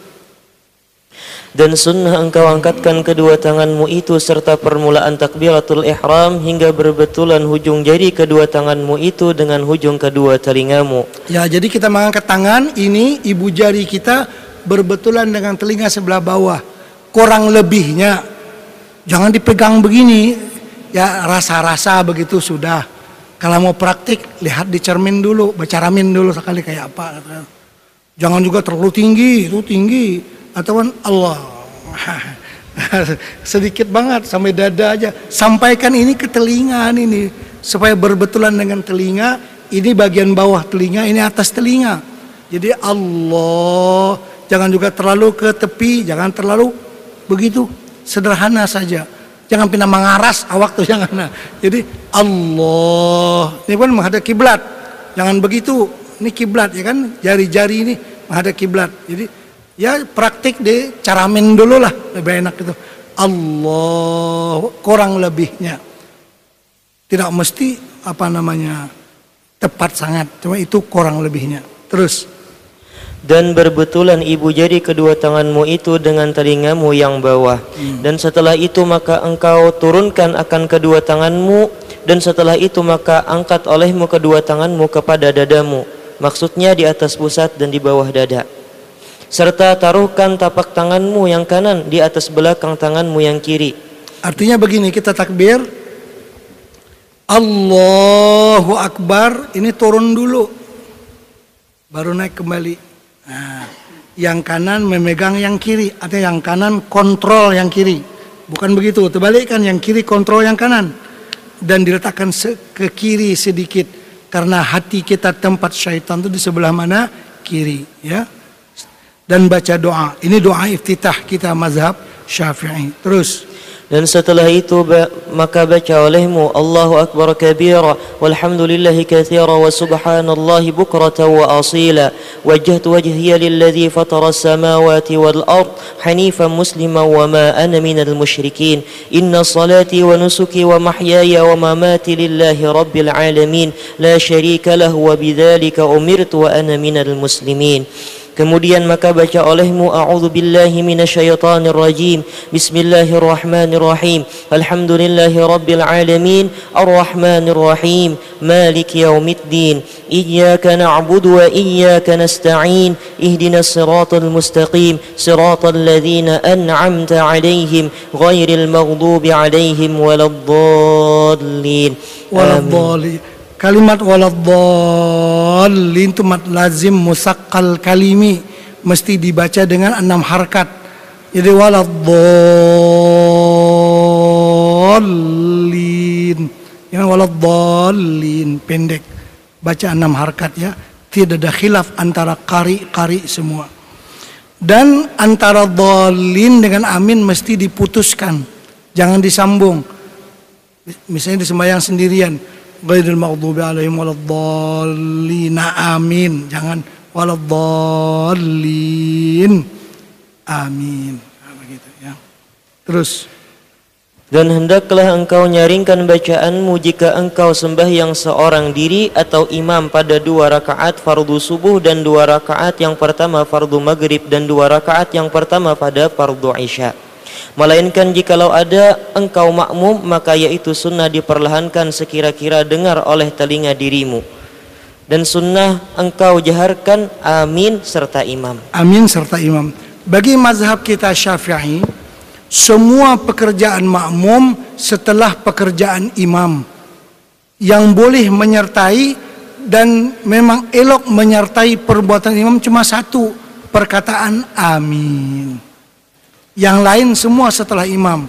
Kalau kita rokok, bagi imam rokok dulu Allahu Akbar, baru kita turun. Sami Allahu liman hamidah, baru kita bangkit. Imam sujud Allahu Akbar dahinya sudah di atas lantai baru kita turun dia salam pun Assalamualaikum warahmatullah Assalamualaikum warahmatullah baru kita Assalamualaikum semua perbuatan kita setelah perbuatan imam yang beserta dengan imam bersama-sama dengan imam yaitu pada kalimat amin dan amin ini bagaimana cara bacanya ada tiga lugat. Pertama pendek, amin. Macam di Mekah, selalu imam kan, amin. Ataupun karena dia madul badal, madul badal boleh dibaca sampai enam harakat, yaitu amin. Min mad arid li sukun juga enam harakat. A-nya enam, minnya juga berapa? Enam. Dan ada satu loghah yang disebutkan oleh Imam An-Nawawi dalam kitab Al-Azkar, mimnya bertasydid. Jadi mad, mad lazim musakal kalimi pula. Jadi amin pun ada kaul yang demikian. Jadi ada tiga ya. Pertama amin. Kira-kira jarang dibaca demikian ya. Yang kedua nih yang sering. A enam harakat tuh. Min pun enam harakat. Yang ketiganya amin. Nah, tiga. Biasa yang kita pakai itu yang kedua ya. Tapi ikut pilihan imam. Imam memilih yang mana kita ikuti. Karena kita menyertai imam. Kalau imam kata amin, kita ikut dialah amin. Nah, kalau dia kata a sampai enam harakat, min pun enam harakat ikut dia. Nah, di situ kita disuruh menyertai imam, jangan terdahulu dan jangan terkemudian. Hendaklah bersama dengan imam. Terus Dan sunat engkau baca pada sembahyang subuh kemudian daripada Fatihah tiwal mufassal yakni surah yang panjang-panjang daripada Al-Mufassal yaitu daripada surah Al-Hujurat hingga surah Amma. Dan sunat engkau baca pada sembahyang zuhur dan asar dan isya surah Awsatul Mufassal yakni surah yang pertengahan daripada Al-Mufassal seperti Was-sama idzatil buruj dan barang yang hampir sepertinya. Dan sunat engkau baca pada sembahyang maghrib surah Kisarul Mufassal, yakni surah yang pendek-pendek daripada Al-Mufassal seperti kuliah ayyuhal kafirun dan kul huwallahu ahad dan wal adiyat. Ini beliau mau menyebutkan standar. Bila kita sembahyang, apakah lagi jadi imam, mesti memilih surah itu yang standarnya. Kalau subuh dia kata standarnya tiwalul mufassal. Kalau zuhur, asar dan isya itu ausatul mufassal. Kalau maghrib qisarul mufassal. Itu standar bacaan. Supaya bacaan kita tuh sedangnya tidak terlalu pendek dan tidak terlalu panjang. Apa yang dimaksud dengan tiwalul mufassal? Mufassal yang panjang yaitu surah-surah yang ada daripada surah Al-Hujurat sampai kepada amma yatasaalun. Itu bagus kalau sembahyang subuh. Misalnya baca surah Tabarakalladzi biyadihil mulk. Surah Sabbahalillahi ma fis samawati wa ma ar wa azizul hakim. Surah Safka itu standarnya bagi orang yang sembahyang subuh surah-surah yang antara surah Al-Hujurat sampai kepada surah Amma yatasaalun. Ini supaya orang tidak komplain kenapa imam panjang banget atau kenapa pendek banget. Biar ada ukuran standar itu maksudnya. Jadi bila subuh tiwalul mufassal surah antara surah Al-Hujurat sampai kepada surah Amma yatasaalun. Adapun dalam sembahyang apa namanya Isya eh, apa nama tiga ya sembahyang Isya zuhur dan asar itu bagus ausatul mufassal. Daripada amma yatasaalun sampai kepada wasama idatil buruj. Dan ada juga yang mengatakan sampai kepada wadduha. Sampai kepada wadduha. Jadi kalau sembahyang Isya zuhur dan asar itu dibaca surah Qisarul Mufassal yang pertengahan. Misalnya dia baca Wassama'i wat Tariq, baca Sabbihisma Rabbikal A'la, baca Hal Ataka Hadithul Ghashiyah untuk sembahyang Isya kan begitu. Asar dan Zuhur begitu juga. Adapun sembahyang Maghrib itu Qisarul Mufassal, surah yang ada daripada surah Wadduha sampai kepada akhir Al-Qur'an. Itu standar ukuran. Jangan sampai maghrib baca surah Baqarah misalnya. Mufarakah nanti makmum. Ini lama sangat.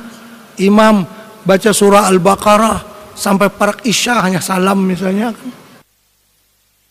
Tapi ada juga orang yang ya bahasa kita tuh kada pati mengerti. Malam tadi jadi imam sembahyang baca surah Al-Baqarah umma panjangnya sampai parak isya hanya tuntung sembahyang maghrib. Malam ini pang imam baca surah apa pulang jar. Jurang malam ini imam pacangan baca surah Al-Fil. Al-Fil itu kan gajah. Bila Al-Baqarah tuh sapi aja. Imun gajah ini tak gadang pada sapi lagi. Kadang nak ke masjid aku jar. Pada surah Al-Fil alam tarakai fa'ala rabbuka bi ashabil pendek aja cuma ngarannya aja ganal surah Al-Fil surah gajah nangaran inya kada tahu kada wani tulak ke masjid pulang karena surah gajah pa malamnya sapi malam tadi kini nak kau panjangannya makanya gajah pulang malam ini panjang banget nah gitu orang kada faham artinya nah, jadi membaca surah itu ada ukuran standar tadi kalau pagi Jumat standarnya alif lam tanzil dengan hal ata alal in insan kalau kita baca yang tuh kalau imam baca tidak ada siapa yang boleh komplain Kenapa baca ayat panjang-panjang sampai rabah orang misalnya kan? Kada boleh karena itu standar ukuran. Ukuran standar dia. Nah, kan apa-apapun ada standar ukuran begitu ya. Nah, jadi ini ukuran kepada surah yang dipilih oleh imam dalam sembahyang subuh, zuhur, asar dan isya dan juga mag maghrib. Terus dan hendaklah engkau pada ketika berdiri sembahyang itu menundukkan kepala padahal engkau sampaikan akan tilik matamu atas tempat sujudmu supaya hadir hatimu dan jangan engkau berpaling ke kanan dan ke kiri di dalam sembahyang itu. Jadi kalau kita sembahyang pandangan kita itu kepada tempat sujud. Kira-kira nanti di mana kita meletakkan dahi kita waktu sujud, pandang ke situ. Nah, jangan begitu. Kecuali kalau di Mekah, di depan Ka'bah Al-Musharrafah, ayuja kayak itu, melihati Ka'bah. Kalau lindung dinding karena melihat Ka'bah jangan juga. Kalau di lain kita sembahyang hendaklah memandang ke tempat di mana nanti kita akan meletakkan dah, dahi kita. Pandang. Jadi jangan begitu. Nah cuma apakah buka mata atau tutup mata? Itu kata Imam Ghazali terserah yang mana yang lebih khusyuk. Kadang-kadang bila kita buka mata lebih khusyuk. Kadang-kadang bila tutup mata berpijim baca kita lebih khusyuk. Cuma macam-macam manusia tidak sama. Kadang-kadang kalau berpijim, tutup mata, yang nggak kelihatan cuma masjid, pasar semua kelihatan. Masjid nggak kelihatan, yang kelihatan semua semua semua kelihatan. Kadang-kadang, kadang-kadang bila dibuka mata, oh ini sajadah hanyar pulang siapa yang bawa ke pulangnya apa semua macam-macam. Apalagi mungkin terlihat pandang kepada orang yang di depan. Oh yang depan ini pakai baju kuning ini parak pemilu sudah wih ini orang ini hijau pulang nah anu anu anu mikir macam-macam gitu kan nah, karena itu mana yang baik? Apakah ditutup mata atau dibuka? Yang mana yang lebih memudahkan kita untuk khusyuk tapi yang paling bagus yang pertama pandangan mata itu kepada tempat su sujud. Itu yang pertama.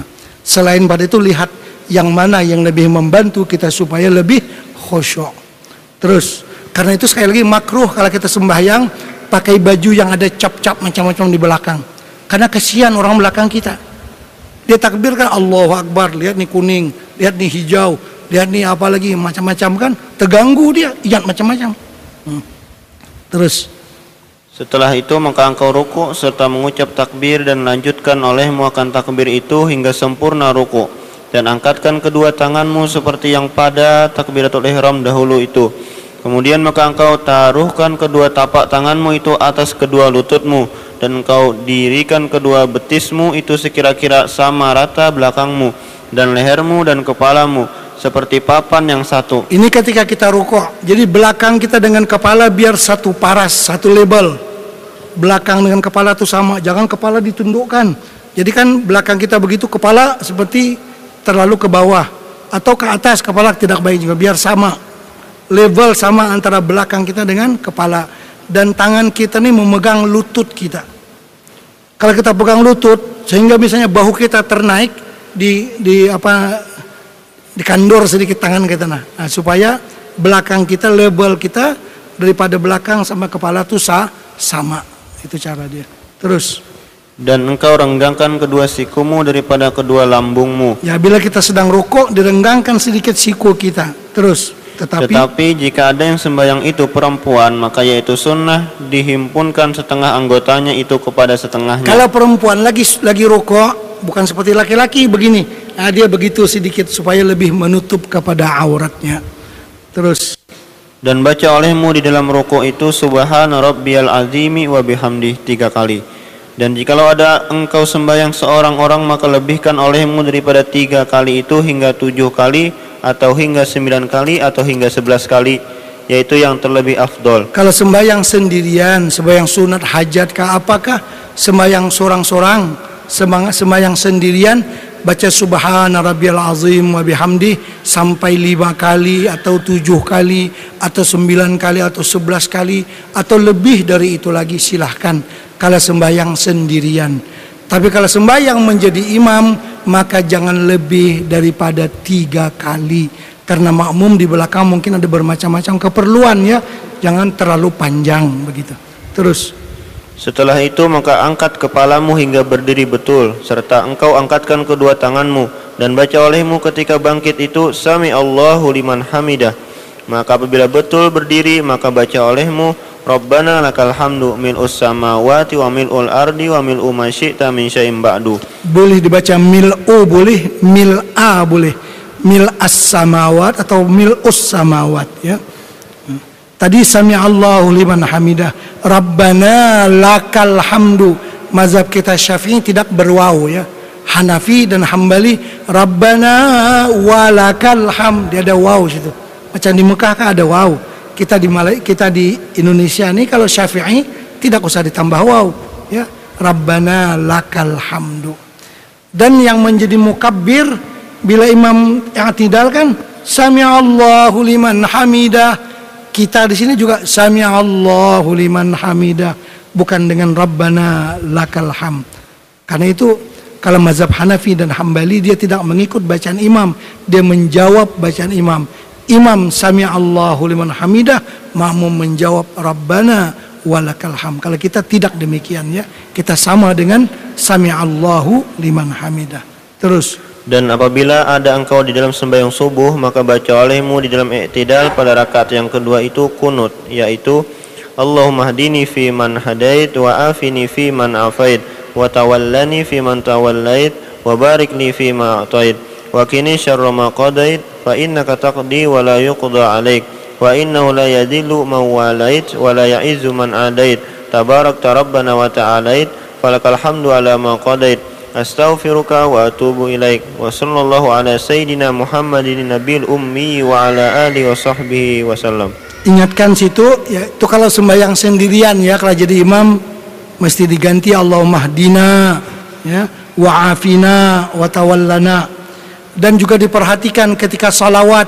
Bila baca wa sallallahu ala sayyidina Muhammad wa ala alihi wa sahbihi wasallam bila wa sallallahu nanti ujungnya wasallam mungkin bisa diganti wa sallillahumma ala sayyidina Muhammadin. Nanti ujungnya wasallim ya. Bila fi'il madhi fi'il madhi juga akhirnya. Bila fi'il amar fi'il amar juga. Kan kadang-kadang wasallillahumma wasalli kita gunakan fi'il amar. Nanti ujungnya juga wasallim. Ada orang yang terbalik.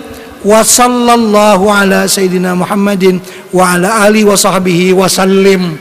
Tadi wa sallallahu fi'il madhi. Di akhirnya wasallim fi'il amar. Nah, kada pas nahunya. Nahunya aja pang kada pas. Jadi bila wasallallah ujungnya wasallam. Bila wasalli nanti ujungnya wasallim. Terus Setelah itu maka engkau sujud serta mengucap Allahu Akbar dengan tiada engkau angkatkan kedua tanganmu. Ya untuk sujud daripada takbir daripada i'tidal kan kita sami Allahu liman hamidah rabbana terus hendak sujud kada usah lagi angkat tangan terus sujud saja ya. Ini angkat tangan semuaan setiap rakaat pun angkat tangan juga. Angkat tangan tuh hanya naik daripada rakaat kedua kepada rakaat ketiga. Rakaat pertama kepada kedua jangan angkat tangan begitu yang diangkat tuh hanya dari rakaat kedua setelah tahiyat awal untuk naik kepada rakaat yang ketiga itu angkat tangan. Kalau rakaat ketiga keempat tidak usah angkat tangan ya. Mesti diperhatikan. Ada orang sembahyang angkat tangan berait semuaan hmm, beborong minyak terus Dan engkau taruhkan pertama-tama di atas tempat sembahyang itu akan kedua lututmu Kemudian maka kedua tanganmu Kemudian dahimu padahal ia terbuka Ini cara sujud ya, beratur. Kan kita berdiri di atas dua kaki. Bila kita sujud, yang pertama sekali jatuh ke lantai kita lutut dulu. Setelah kaki kita kan lutut, baru tangan, baru dahi kita kan. Begitu caranya. Itu kalau orang biasa. Kalau orang yang gemuk, misalnya orang yang sakit itu terserah. Kadang-kadang dia turun tuh mula tangan dulu, baru lutut kan. Itu terserah saja. Kalau mau bangun begitu juga. Mau bangun daripada sujud kedua kepada rakaat berikutnya, apa yang kita angkat dulu? Pertama muka kita, kepala, baru tangan, baru kaki. Orang yang gemuk misalnya kan nggak nggak bisa demikian. Dia angkat kepala, lalu tunjul lalu dulu di belakang ya kalau karena kan kadang mampu be- betumit atau kadang mampu bahasa kita itu orang yang ada keuzuran. Orang yang biasanya ikut susunan anggota. Setelah kaki, lutut, tangan dan kepala. Begitu juga bila anak bangun, kepala dulu, baru tangan, baru ka, kaki. Ya. Terus, Dan taruhkan hidungmu berserta dengan menaruhkan akan dahimu pada tempat sujud itu Dan jangan terdahulu dan jangan terkemudian artinya hidung dan dahi kita. Bagi mazhab kita syafi'i, waktu kita sujudkan meletakkan muka kita ini yang wajib ialah dahi. Hidung hukumnya sunnat. Jadi kalau orang pakai kacamata nggak apa-apa kan dahinya bisa begitu ya. Tapi kalau kacamata bak kacamata dahi lan hidung ada kawa kecuali pecah kacamata itu mana. Jadi yang sempurna bila kita hendak sujud yang sempurna pacol kacamata supaya kawa dahi dan apa namanya hidung. Itu bagi kaifiat yang lebih sempurna. Tapi kalau pacol kacamata jadi apa namanya? Kada usah, yang penting dahi saja kena ke atas lantai. Itu mazhab kita Syafi'i ingatkan ya. Mazhab Hanafi bagi mereka suruh pilih apakah dahi ataupun hidung. Nah ini kita kadang-kadang kan melihat orang India, orang Afghanistan, orang yang orang Turki serbannya ganal-ganal. Maka mana kayak itu pulang serbannya? Kono-kono. Ya kalau sekaya apanya sembahyang? Bagi mazhab Hanafi dia salah satu antara dahi dan hidung. Hidungnya mancung-mancung pulang ada apa-apanya asal hidung kena di atas lantai itu bagi mazhab Hanafi. Orang Afghanistan kan gono-gono serbannya jadi kada apa-apa dahinya kada enak ke atas lantai karena bagi mereka itu yang wajib apakah dahi ataupun hi, hidung. Kalau kita yang wajib itu ialah dahi. Hidung sun sunnat. Mazhab mereka salah satu antara dua. Sama ada dahi ataupun hidung. Jadi jangan kita suuzon kepada orang-orang itu. Kadang-kadang kan lihat di Mekah, wah gananya surban kayak apa sujud kena orang nih. Kita ada kadang mengerti mazhabnya. Mazhabnya boleh aja. Ah, itu dia. Terus dan sunat engkau renggangkan kedua sikumu daripada kedua lambungmu dan engkau renggangkan perutmu daripada kedua pahamu. Itu ketika sujud tadi ya. Terus. Tetapi sunnah pada perempuan merapatkan pada segala yang demikian itu. Dan hendaklah engkau taruhkan kedua tanganmu pada ketika sujud itu bertentangan dengan kedua bahumu. Jadi kita sujud, tangan kita ini diperkirakan berbetulan dengan bahu kita. Jangan ke depan, jangan ke tepi kan? Tapi kira-kira berbetulan dengan bahu. Terus. Dan jangan engkau hamparkan kedua lenganmu itu pada tempat sembahyang karena demikian itu makruh. Menghampar tangan seperti anjing. Nah begitu. Kita kan ini saja bukan dilapakakan sampai ke siku tidak itu makruh. Kita kan ini aja. Nah, kalau begitu kan seperti perbuatan anjing dikatakan. Terus dan baca olehmu pada ketika sujud itu subhana rabbiyal a'la wa bihamdih tiga kali. Atau tujuh kali atau sembilan kali atau sebelas kali. Yaitulah yang terlebih afdal pada orang yang sembahyang seorang orang atau imam yang ridho makmumnya itu dengan dilanjutkan. Jadi orang yang sembahyang sendirian bisa sampai sebelas kali ataupun imam sudah berjanji lawan makmum kita lah malam ini sembahyang tasbih ini panjang-panjang lah. Sampai sebelas kali subhanallahnya misalnya. Ah, bisa. Atau malam ini kita sembahyang hajat hendak panjang-panjang sujudnya ayo ja kata makmum. Bisa. Makmum sudah ridha dengan perbuatan imam. Ya. Terus setelah itu maka engkau angkatkan kepalamu daripada sujud padahal engkau mengucap Allahu Akbar. Hingga duduk betul dan duduk engkau ketika itu atas kakimu yang kiri dan dirikan tapak kakimu yang kanan. Dan engkau taruhkan kedua tapak tanganmu di atas kedua pahamu dan baca olehmu. Itu duduk antara dua sujud kita semua tahu. Terus.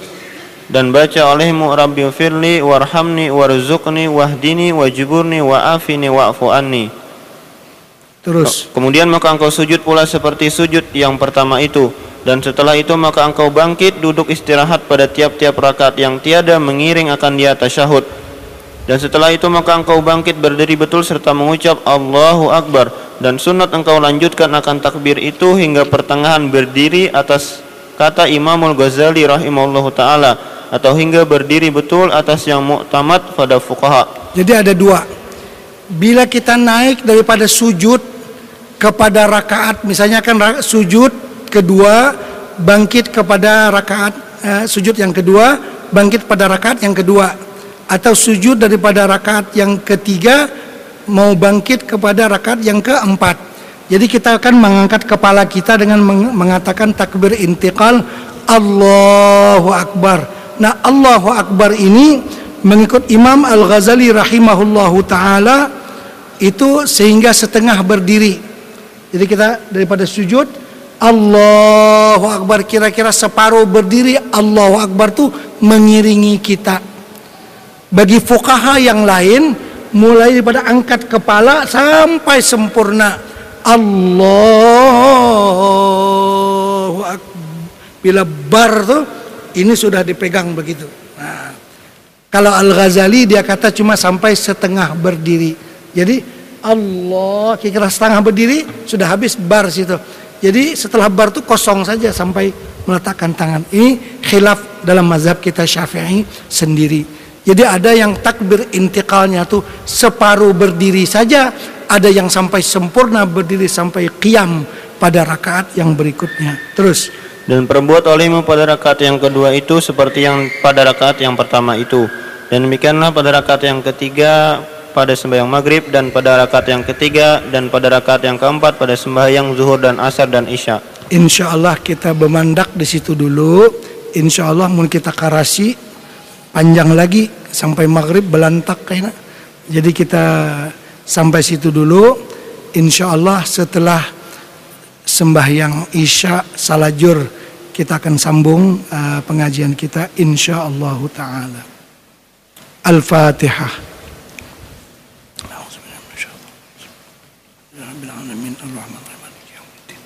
إياك وإياك نستعين صراط المستقيم. صراط الذين أنعمت عليهم غير المغضوب عليهم ولا بسم الله الرحمن الرحيم الحمد لله رب العالمين والصلاة والسلام على سيدنا محمد وعلى آله وصحبه أجمعين اللهم انفعنا بما علمتنا وعلمنا ما ينفعنا وزدنا علما وارزقنا فهما نسألك فهم النبيين وحفظ المرسلين وإلهام الملائكة المقربين واهدنا بهداية العارفين وانشر علينا من خزائن رحمتك يا أرحم الراحمين وصلى الله على سيدنا محمد وعلى آله وصحبه وسلم والحمد لله رب العالمين تقبل الله منكم